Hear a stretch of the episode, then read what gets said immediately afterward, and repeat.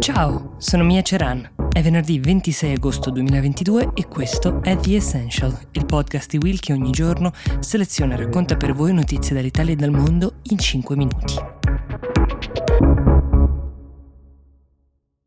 I siti e le testate di mezzo mondo in queste ore hanno in prima pagina la vicenda della centrale nucleare ucraina di Zaporizhia, occupata dai russi già dallo scorso marzo, però finora operata da tecnici ucraini e soprattutto collegata alla rete energetica nazionale ucraina. Questa centrale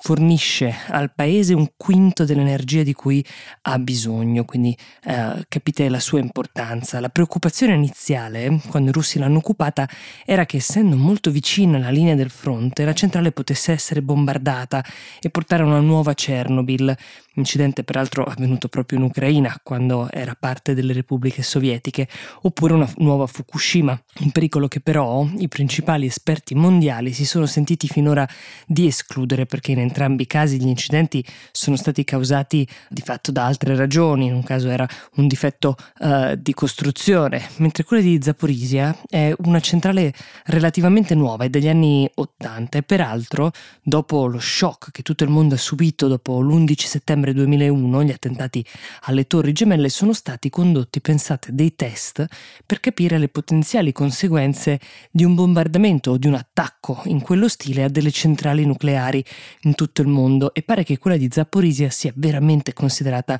un fortino molto molto solido. Perché la paura e l'allarme quindi? Perché ieri pomeriggio l'Ucraina ha denunciato i russi sostenendo che avessero disconnesso questa centrale dalla rete elettrica nazionale e questo anche secondo gli esperti è il più grave rischio che si possa correre perché se si perde l'alimentazione, la connessione con la rete elettrica alcuni meccanismi di sicurezza della centrale stessa potrebbero essere a rischio. Per ora sappiamo che nelle regioni vicine è venuta meno la corrente ma la società Energoatom, che controlla la centrale, ha fatto sapere che è comunque alimentata in ogni momento da una centrale termale vicina che dovrebbe appunto garantire il funzionamento dei meccanismi di sicurezza. L'interesse della Russia nel creare questo allarme è evidente. Un danno nucleare in quell'area sarebbe una condanna non solo per l'Ucraina, ma anche per diversi paesi europei, Polonia, Ungheria e diversi altri e l'obiettivo della disconnessione della rete potrebbe essere proprio quello di ricollegare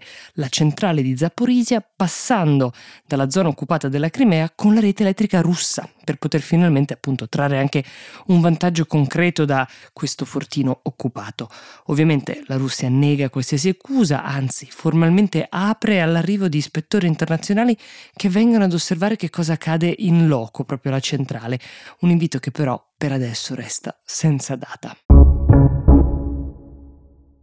Intanto in America si è aperto il dibattito su una misura appena annunciata dal presidente Biden che riguarda circa 43 milioni di americani che hanno contratto un debito per pagarsi gli studi universitari o quelli post-universitari, cioè i cosiddetti student loans che dopo i mutui per le case in America sono la forma di debito più diffusa. Sono nati per permettere anche a chi non aveva i mezzi per accedere alla notoriamente cara istruzione universitaria americana, di poter appunto fare domanda a qualsiasi college. Gli student loans sono diventati un vero e proprio tema negli anni perché mentre prima sembravano più un investimento, cioè il lavoro che si sarebbe ottenuto con il titolo di studio sarebbe stato remunerato talmente bene da rendere il debito più che gestibile nel tempo, oggi invece molti americani lamentano il fatto che gli stipendi non siano cresciuti tanto quanto invece è cresciuto cresciuto il costo dell'istruzione e questi debiti gravano sul loro potere di acquisto. Quindi, in una mossa abbastanza azzardata, che secondo quasi tutti gli osservatori nasce dalla necessità del Presidente e del Partito Democratico di avvicinare gli elettori millennial e quelli della Gen Z in vista delle elezioni di metà mandato, Biden ha annunciato che avrebbe tolto 10.000 dollari dal debito totale di chiunque guadagni meno di 125.000 dollari l'anno